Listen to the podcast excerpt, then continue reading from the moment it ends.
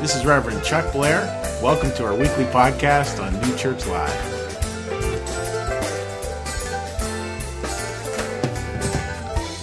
So, so great to have you folks here today. And today's going to be like an interesting service, right? So I, I want to set it up by telling you a story.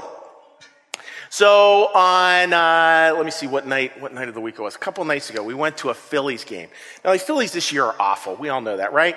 So, so you go kind of to watch the other team take batting practice, and uh, you get to, you got the joke, you know, and it's, it's, but it's fun. It's fun like being together. I'm there with my kids. It's wonderful. We're having a great time.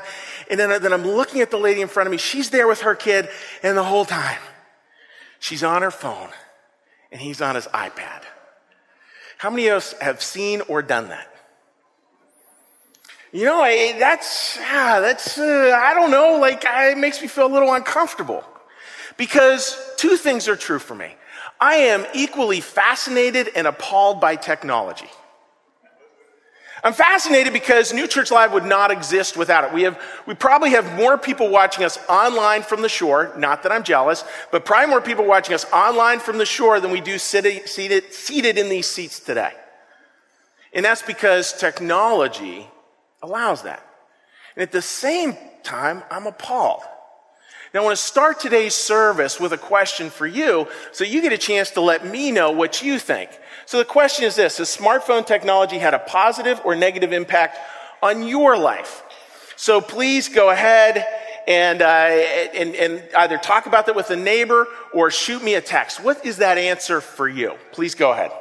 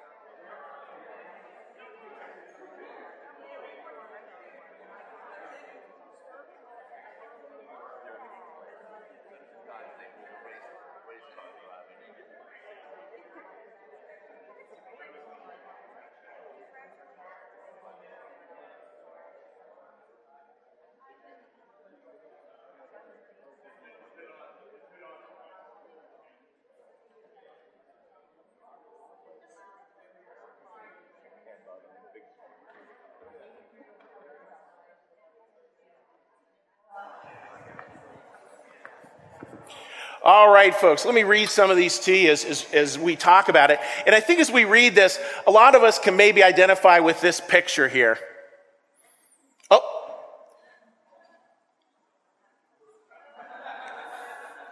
A lot of us can, can identify with that. So what I want to do is I want to read these to you, and then we're going to see a video called Look Up that's hopefully going to, going to pull it together a bit and give you, give you some sense of that.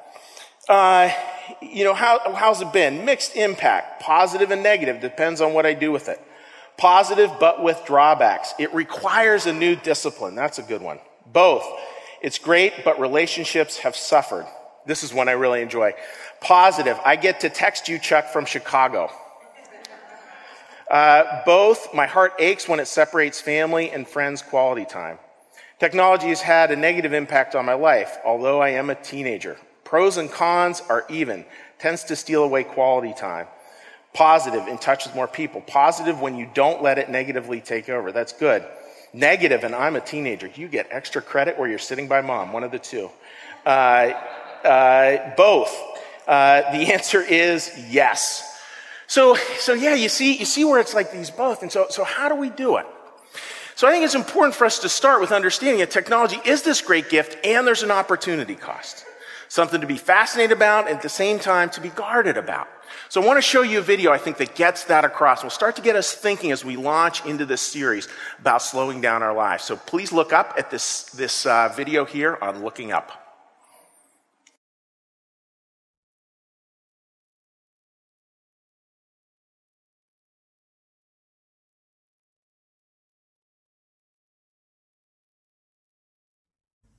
I have 422 friends, yet I'm lonely. I speak to all of them every day, yet none of them really know me. The problem I have sits in the spaces between looking into their eyes or at a name on a screen. I took a step back and opened my eyes. I looked around and realised that this media we call social is anything but when we open our computers and it's our doors we shut. All this technology we have, it's just an illusion. Community, companionship, a sense of inclusion. Yet, when you step away from this device of delusion, you awaken to see a world of confusion. A world where we're slaves to the technology we mastered. A world of self interest, self image, self promotion. Where we all share our best bits but leave out the emotion. We're at our most happy with an experience we share. But is it the same if no one is there? Be there for your friends, and they'll be there too, but no one will be if a group message will do. We edit and exaggerate, crave adulation. We pretend not to notice the social isolation. We put our words into order until our lives are glistening. We don't even know if anyone is listening. Being alone isn't the problem. Let me just emphasize if you read a book, paint a picture, or do some exercise, you're being productive and present, not reserved and recluse. You're being awake and attentive and putting your time to good use. So when you're in public and you start to feel alone, put your hands behind your head, step away from the phone. You don't need to stare at your menu or at your contact list. Just talk to one another. Learn to coexist. I can't stand to hear the silence of a busy commuter train where no one wants to talk through the fear of looking insane. We're becoming unsocial. It no longer satisfies to engage with one another and look into someone's eyes. We're surrounded by children who, since they were born, have watched us living like robots and think it's the norm. It's not very likely you'll make world's greatest dad if you can't entertain a child without using an iPad.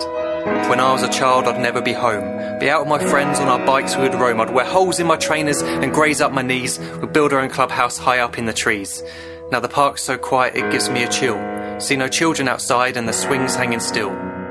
There's no skipping, no hopscotch, no church and no steeple. We're a generation of idiots, smartphones and dumb people. So look up from your phone, shut down the display. Take in your surroundings, make the most of today. Just one real connection is all it can take to show you the difference that being there can make. Be there in the moment that she gives you the look that you remember forever as when love overtook. The time she first holds your hand or first kiss your lips. The time you first disagree but still love her to bits. The time you don't have to tell hundreds of what you've just done because you want to share this moment with just this one. The time you'll sell your computer so you can buy a ring for the girl of your dreams who is now the real thing. The time you want to start a family and the moment when you first hold your little girl and get to fall in love again.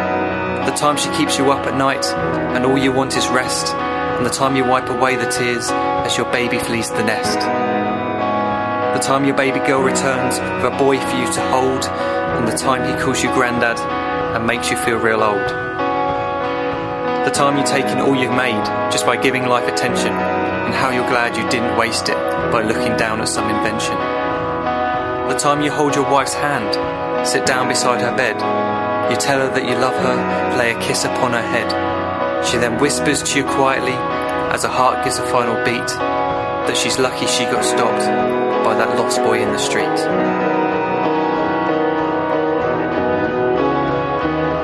But none of these times ever happened. You never had any of this. When you're too busy looking down, you don't see the chances you miss.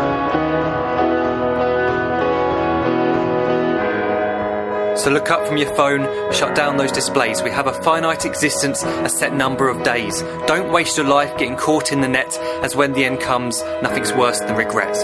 I am guilty too of being part of this machine, this digital world we are heard but not seen, where we type as we talk and we read as we chat, where we spend hours together without making eye contact.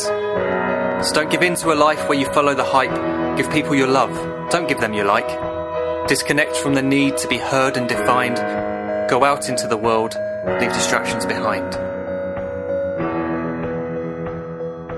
Look up from your phone, shut down that display. Stop watching this video, live life the real way.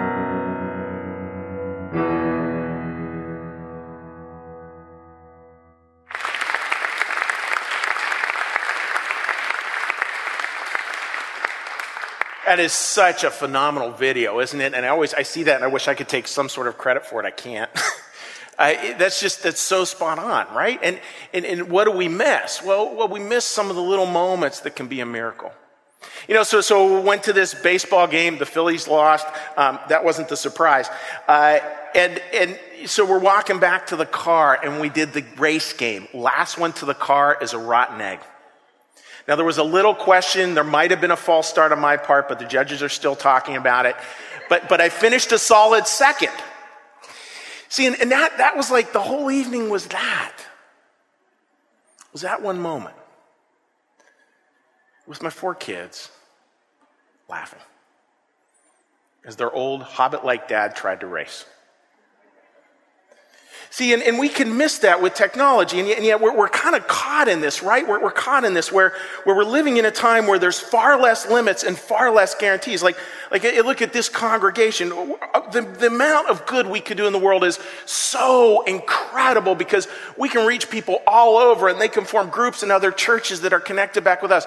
That, that's where it's just like almost breathtakingly limitless. It's beautiful. And yet we live in a time as well with less guarantees. I mean, the odds of anyone coming into the workforce today, re- working for a single person, for a single company for 40 years and retiring with a gold watch are about zero. Different, different world. And so, my basic assumption is if you're like me, because there's all that anxiety to it, I mean, even in the church world, like I, I grew up in a church world where there were tons of guarantees. You know, you were, you sort of became a, a pastor, you had a ticket the whole way through to retirement. That's not true anymore. And imagine for a lot of you, it's the same. So, so there's this anxiety, and as this anxiety starts to spin in our lives, fear starts to grow. And, and instead of like starting to realize, well, maybe there's something wrong with this whole wheel, we just believe that, well, I know the way to get over fear is just to make the wheel go faster and faster and faster and faster. And so, if we were farmers, figuratively, I think this is what we would do.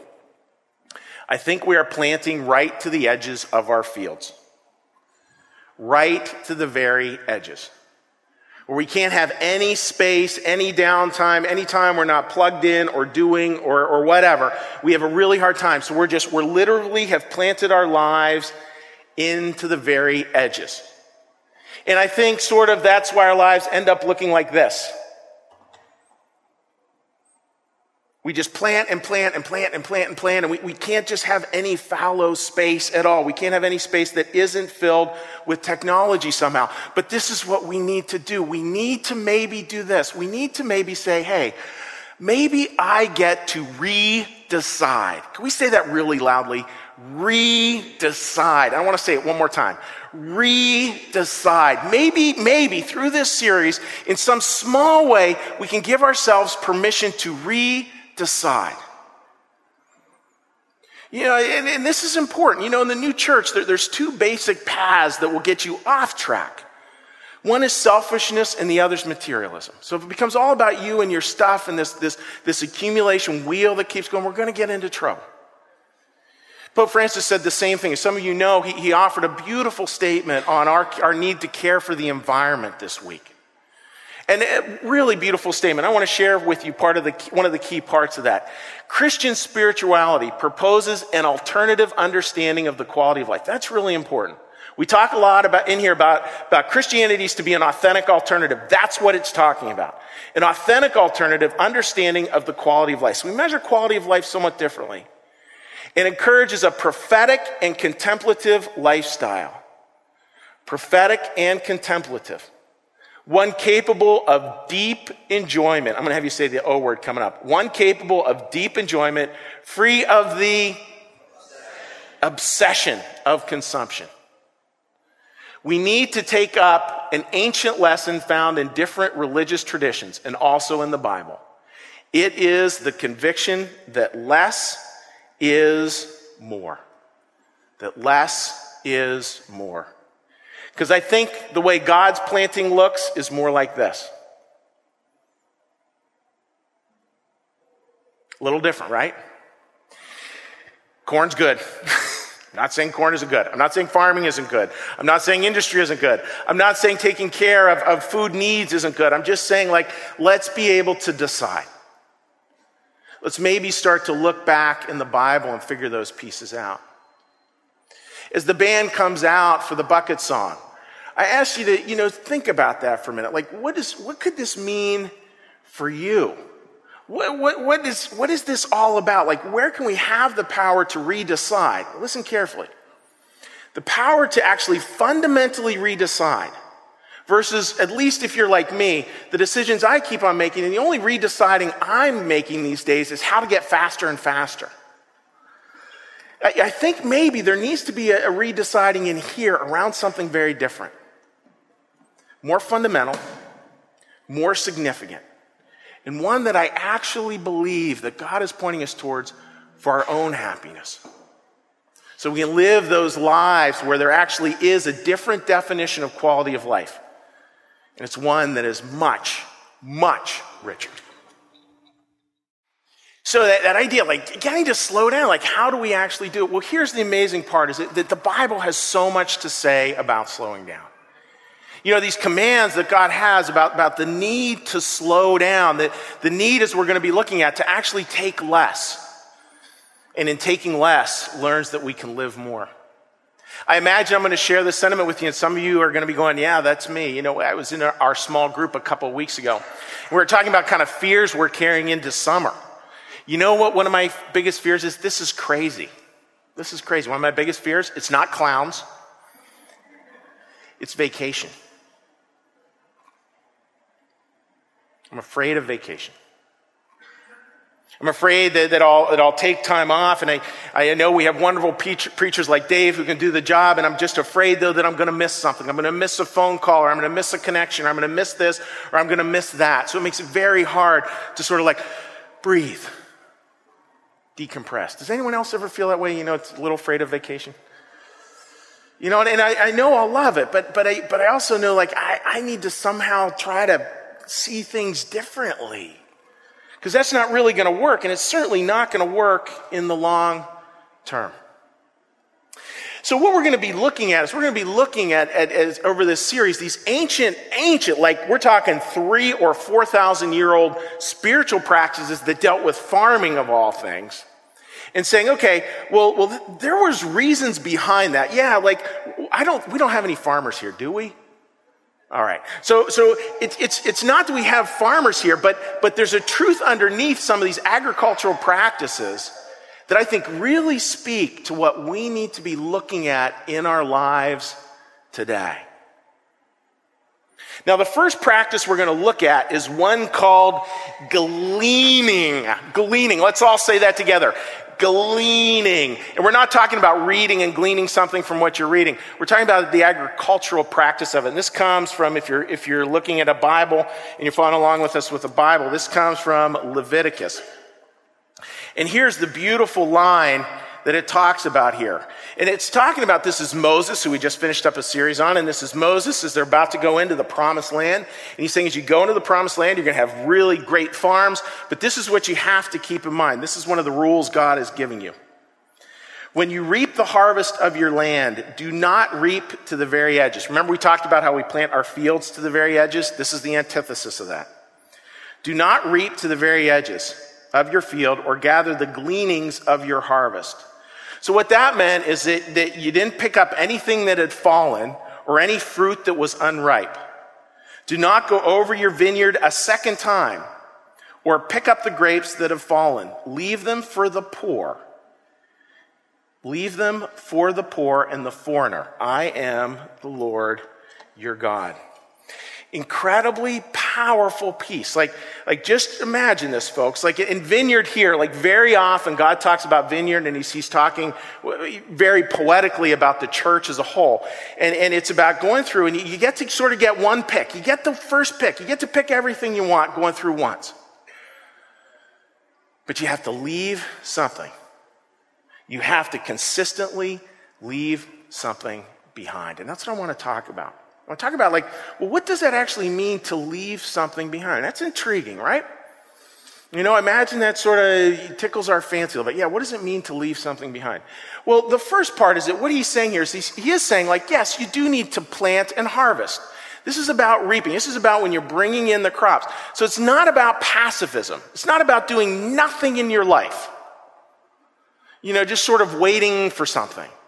It's about, no, I, I, I do, I do my bit. But then when it comes time to collect my bit, so to speak, to harvest. I don't take it all. And this may be why that's so significant here. I think what he's saying is plant, tend, harvest, and slow down. Number one, slow down and don't pack your life to the edges. So don't, don't fill everything up. I, you know, how many of us in here have been to Walt Disney World? How many of us spent a lot of money at Walt Disney World? Does that complicate the vacation a little bit? You know, I know when we went a couple of years ago, you know, we, we'd saved for a couple of years to do this. And I, I wanted it, both my wife and I just wanted it packed. So we had like schedules. So we made sure that we saw everything because we had spent so much money. Does that sound, sound ring true for some of you? You know, where, where, we, where we, even vacation time, we tend to pack with everything because heaven forbid we just sit. The second one, simply take less. As you go through, simply take less, and that's connected to this one, leave something behind. That idea that we're not supposed to go through life like a vacuum cleaner. Hooverizing, that's a new word I just made up. Hooverizing everything, like sucking it all in, all in, all in. We're not supposed to do that.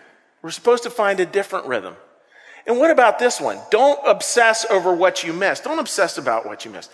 I would bet you a large number of in, you in here have a story around this one. The stock you didn't buy, the house you didn't buy, the job you didn't take, the business adventure, like, you know, I don't know, you knew Bill Gates in college and then he offered you half of Microsoft and you said no. I don't know what it was for you, but I bet you a lot of you have it, right? Yeah, honey, you know, if we'd only, if we'd only done that, we'd be on Easy Street today. A lot of us have those stories where we obsess over these parts of the crop that somehow we didn't grab.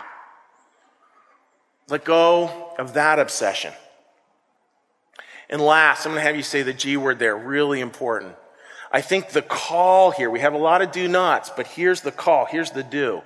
Live as if life was a gift. Let's say that again, really loud. Live as if life was a gift, not a possession. It's this, this is subtle.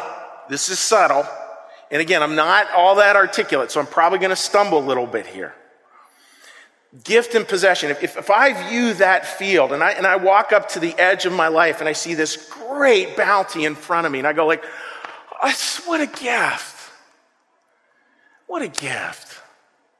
Like, like, thank you, God. I mean, this, this morning I was working with a wonderful couple, not to name names, Amy and Adam, and, uh, and, and we were talking about like a prayer cycle that always starts with gratitude. Like, like you just come into it versus gratitude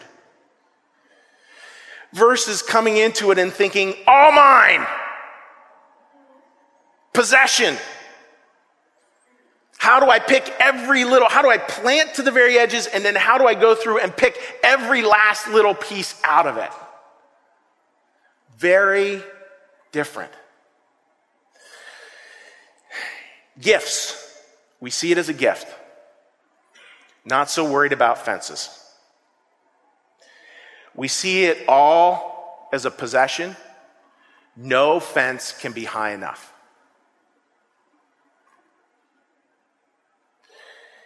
Here, not much of consideration about fences.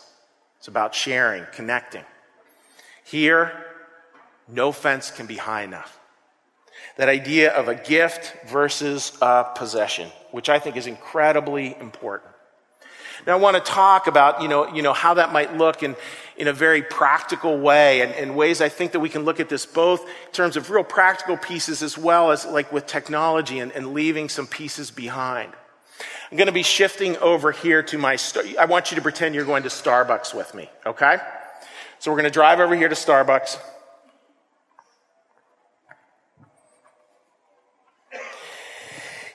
In a, in a, you know, a couple of things about Starbucks dealing with this principle about not taking it all.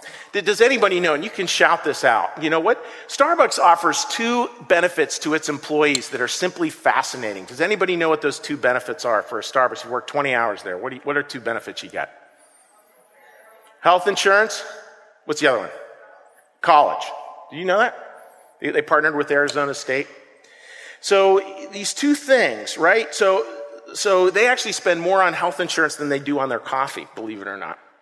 And I, watched a story once about the man who, who started Starbucks. And this, this health insurance thing goes back a long way for him. He'd been born and raised in New York City. His dad was a diapery delivery man. So he's stepping off the truck one day. He, he, he missteps, shatters his leg. There's no such thing as unemployment insurance at that time. The family ends up destitute. So he made sure, and I've, I've talked about this in church before because I think it's so significant. He made a commitment that all my employees will have insurance. And, and then the college thing, that was just last year that he announced that. This is a simple yes no answer. Could he make more money if he didn't offer health insurance and college to his employees? Yes or no? Yes, he can make a lot more money. He could cover our $11,000. You know, it's, it's, it's, it's amazing to think, right, that here's somebody who clearly left stuff on the table. And that's why, not all that often, but that's why I do go to Starbucks and willingly play. I don't know, what is it for a glass of coffee now? $35 or something? You know, I'll, I'll fork it right over. And I feel like, bless you. Bless you. Doing good and good pra- business practices going together in a way that's just amazing. Shifting gears here, too, to how, how we can do that. You know, I, I think there's lots of places financially in our life where, where we can just leave a little more at the table. You know, yesterday I was at a, at a diner over in Hatboro, and, you know, I, I, I had a, a, wedding yesterday. I, I got a nice tip, so I said, hey, pay, pay for that lady's breakfast. Just don't tell her I did it. Hope she's not here today. So, you know, you can do stuff like that. It is okay. Just leaving a little bit more behind. And with technology, folks, you know, I, have seen this happen over and over again. I mean, imagine you're at Starbucks, right? And you're talking to your friend, and what they do is that they, they set out their cell phone between you and them.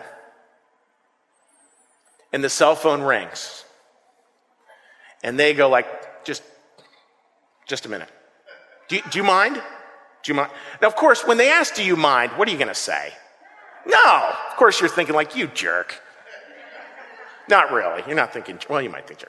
So, uh, you know, uh, we, we, of course say, no, no, no problem. Take the call, take the call. And there are times, right, where if somebody has a medical emergency or they, or they have somebody in their life that they know they need to be in touch with because of a medical condition, because of a, of a, something catastrophic, clearly, I mean, there are times where I have to keep my phone that way. But not all the time. That's the key. And, and, and instead, can we just simply turn off our phone? I think that's a form of gleaning, actually. That I don't need to pick up every message, I don't need to pick up every communication. I can actually step away a bit and allow there to be stuff that is undone. And that that somehow will be okay. A simple, a simple, simple one, folks. Recharge your phone in a different room than where you live. Simple form of gleaning simple way to slow down your life and try to create a rhythm that's actually more doable. These pieces, folks, are, are, critical because I think they start to get to the message of what God really has intended for us. And, and it's interesting when you look at New Church theology. There's a piece of New Church theology that talks about if you take all your crops, like if you, if you grab everything and are always taking everything, uh, what, what Emanuel Swedenborg says is then you no longer have anything of spiritual life. Wow. Let me say that again. You no longer have anything of spiritual life. So if you go through your life and you're into clear cutting, you're not going to be able to find a spiritual life that way.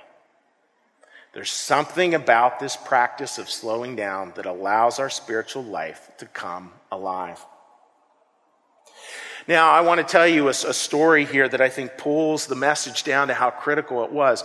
You know, when, when, when Christ has these disciples, and for those of you who aren't aware of the story, you know, Christ gathered 12 people around. Those were called the 12 disciples. And they were sort of itinerant preachers. In other words, they went around to town to town, preaching, healing, doing a lot of different things. These men were not wealthy by any stretch of the imagination. They were literally living hand to mouth. So a day comes, a day arrives, and, and they're, they're out, they're walking past a field, and it's the Sabbath. The Sabbath in the Jewish tradition was Saturday. It was a day where you were to do nothing. Like if you toed the line, you were to do nothing. Now that's, that is a real important principle, and Dave's going to be talking about that in a couple of weeks. That's a real, because I'm not going to be afraid of vacation this year. Uh, that, it's a real important principle, right? But, but these clerics were actually misusing the principle. So it's the Sabbath. They're not supposed to be doing anything, but these, these men, they're, they're hungry. I mean, one could imagine maybe even starving. So there's a story in the Bible where they go through a, a, a plot and they're picking up, they're gleaning, they're, they're grabbing what the farmer has left behind. I'm going to talk about that farmer in a minute, but I just want you to sit with that moment. You know, you can, you can imagine Christ. You know, I, I sort of picture Christ sitting on the edge of the field going, This farmer gets it. Give him an extra credit mark. Good job. The clerics, they don't get it. All they see is some simple violation of the rules, quote unquote. So they haul Jesus and his disciples in and they're like, look, you guys were doing stuff on the Sabbath. You know, that is absolutely wrong. How can you be doing it? Because toeing the line to them was following the law of the Sabbath. And this is what Christ offers them. I mean, just, folks, like, like this is beautiful. Don't let this, if this just slides off your head, please, you know, I would take a picture of it. I repeat it a hundred times. I mean, this is beautiful scripture here. This is Christ saying, if you, the Pharisees, had known what these words mean, I'm going to have you say the M word. I desire mercy, not sacrifice. You would not have condemned the innocent. That's beautiful. Picture it this way, folks. Like here are these clerics and they're saying, well, you know what toeing the line is? Is toeing the line is like it says in the book here, you will do nothing on the Sabbath. So we are auditing you. We're going to audit. And I'm going to take notes and I'm going to observe. And the second you step out of line, I'm going to slam you. I'm going to slam you. And here's Christ going like, dude, you want to know what toeing the line is? What's that M word again? Toeing the line is mercy. That's toeing the line. That is toeing the line. And I think of Christ saying that, you know, again with this farmer in mind, where he's saying, like, look, this person got it. They got it. And, and, Christ, in this non-shaming sort of way, goes like, I, I get that you may think I'm looking for toeing the line being these sacrificial pieces you know, with following the rules just so. But what I'm asking for is I'm asking for mercy.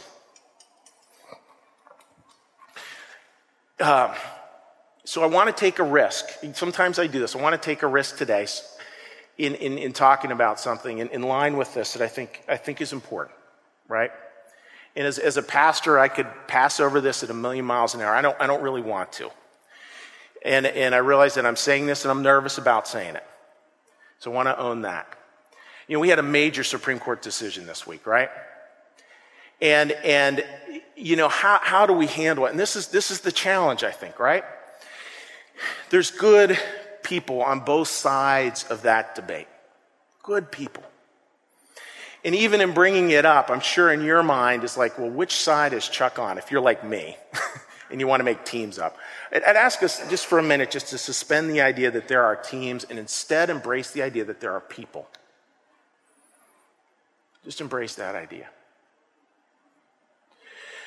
The challenge is that, that, that I've seen as a pastor is this.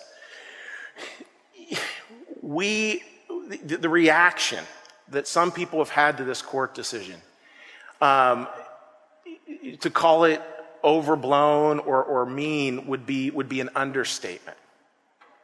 I was reading through Father James Martin's stuff, and, And, you know, all he did was he posted an article on the Supreme Court decision and dialogue around it. And, and the comments were just, oh my goodness. Have any of us seen those kind of comments? That's what we can't become. That's what we can't become. I believe a church's job is to be a place to have this dialogue, to, to look at God's word, a, a place to, to, to, find places where, yes, I can see this position and I can see this position, and, and, and, and come let us reason together. Let us be in that place. I think that's a very beautiful place to be. And I think it's Christ constantly calling us to this third way. I want to say it as poignantly as I can. Let's let mercy reign. Let's let mercy be what we're known for a gentle kindness, a willingness to converse. We're all connected, we just don't always know it. And there's nothing for me that makes me feel more disconnected when, I, when, I, when you just you see parties going to war over this issue. And there's so many issues, not that this one isn't important, but there's so many issues for us to work on in this world. Let's focus there. Let's be that church of mercy. Let's find ways in this world to take less. Let's do this, folks. Let's do this. Maybe let's decide to redecide a third way, an authentic alternative, a real embracing, not of Christianity as theory, but Christianity is our very life blood. Can I get an amen? Let's just think about that. So, are we ready for the week ahead? So take a little less this week. Leave the cell phone away somewhere. If you want to talk about the decision with someone, do it from a sense of mercy and love and kindness. And just have a great week. God bless everybody. I'd ask you now to please join me in a prayer as we close today's service.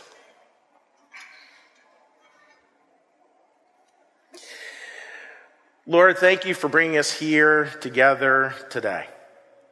And Lord, please allow us in our hearts to allow that very message of mercy to soak through into our souls. Allow us, Lord, to, to, to hold our lives as, as very examples of mercy and kindness. Allow us, Lord, as well to find ways to be kinder to our earth, to our planet. Finding ways to maybe take less to take less from the earth, to leave more behind for those in need. To allow us, Lord, then to see life as this, as the beautiful gift which it is, not something we possess, but something that we are asked to allow to flow through us in this very short time. In this very short time that we have on this earth. Bless your presence here among us today, Lord. Thank you for this amazing congregation. Grateful, Lord, for all they bring. Allow us to go forward with a message of your love, your life, in your way. In your name we pray. Amen.